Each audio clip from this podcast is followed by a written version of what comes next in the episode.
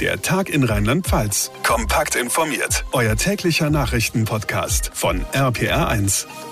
Hallo zusammen und herzlich willkommen zu unserer heutigen Podcast-Ausgabe am Dienstag, den 19. April. Mein Name ist Katharina Walter. Ich vertrete heute John Segert. Freut mich sehr, dass ihr einschaltet. Ja, schon seit einigen Tagen wird die russische Offensive gegen den Osten der Ukraine erwartet. Nach Angaben vom ukrainischen Präsidenten Zelensky hat diese jetzt begonnen.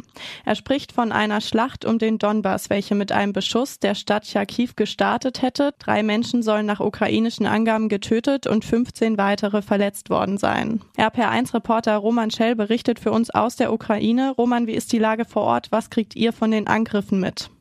Es gibt immer mehr Meldungen über neue Kämpfe und Raketenbeschüsse in der Ostukraine und auch in der Südukraine.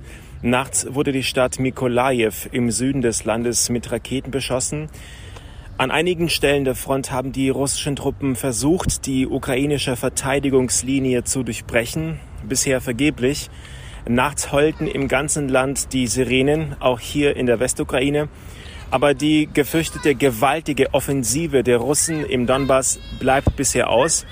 Die Russen stoßen nur vorsichtig vor, wohl um nicht so viele Soldaten zu verlieren wie am Anfang des Krieges.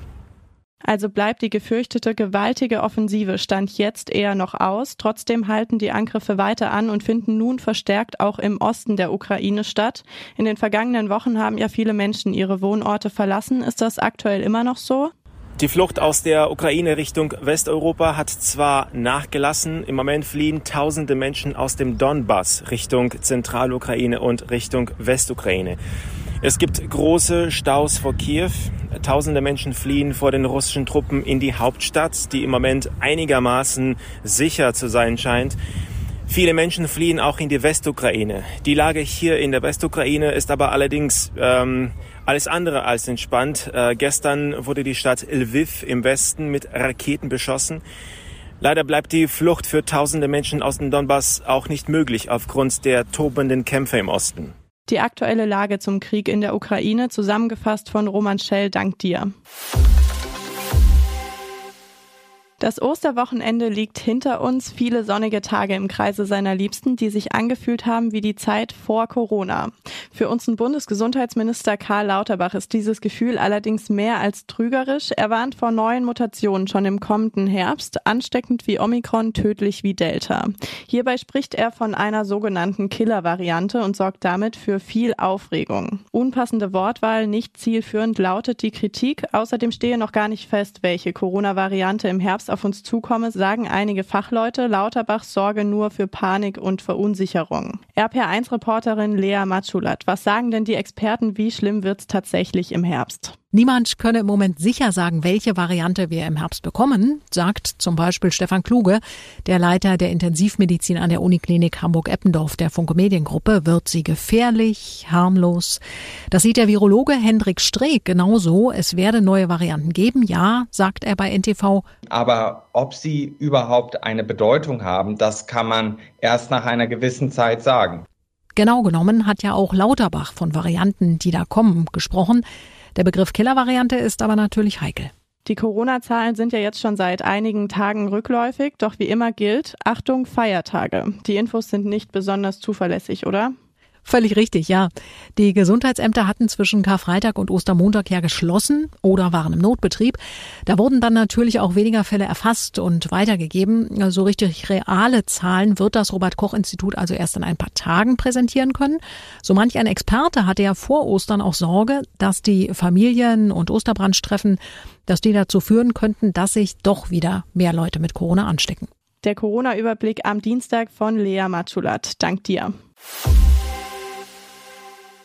Noch befinden sich unsere Jüngsten in den rheinland-pfälzischen Osterferien. Schon bald steht allerdings der erste Schultag mit ohne Corona-Regeln an. Willkommen in der neuen Normalität heißt es dann. Inzidenzen vierstellig, aber Krankenhausbelegung niedrig. Deshalb sind in Rheinland-Pfalz seit dem Wochenende 2G und 3G passé und von Ausnahmen abgesehen auch die Maskenpflicht, auch an den weiterführenden Schulen.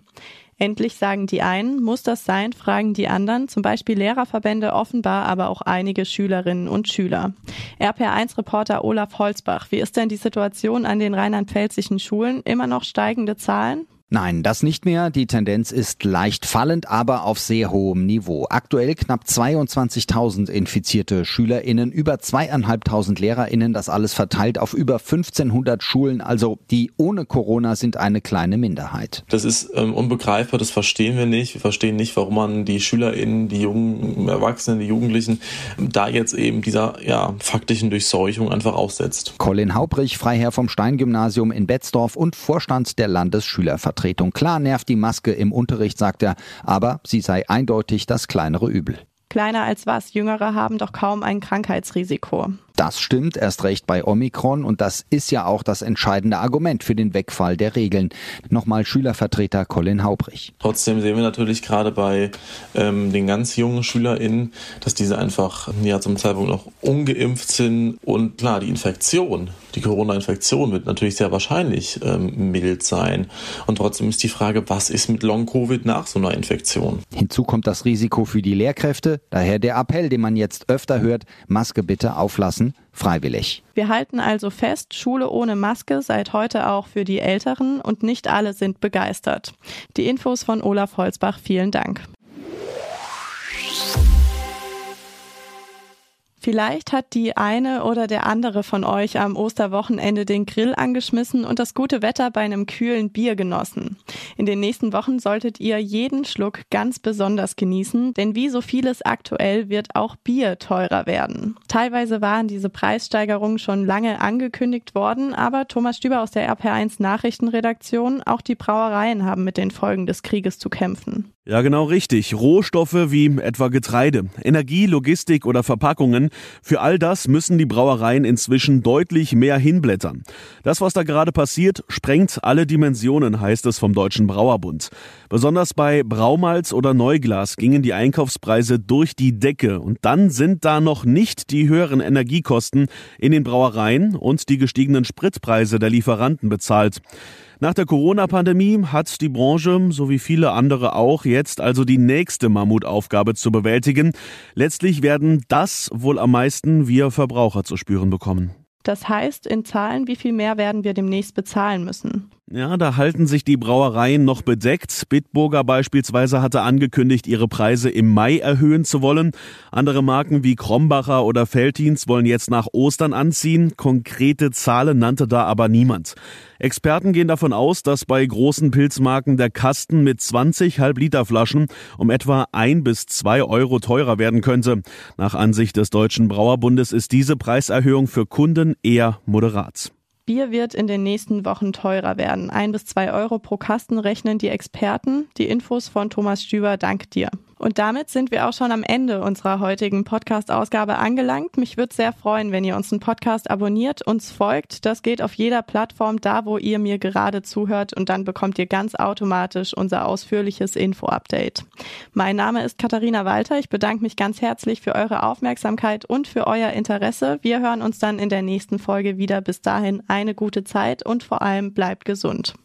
Der Tag in Rheinland-Pfalz, das Infomagazin, täglich auch bei RPR1. Jetzt abonnieren.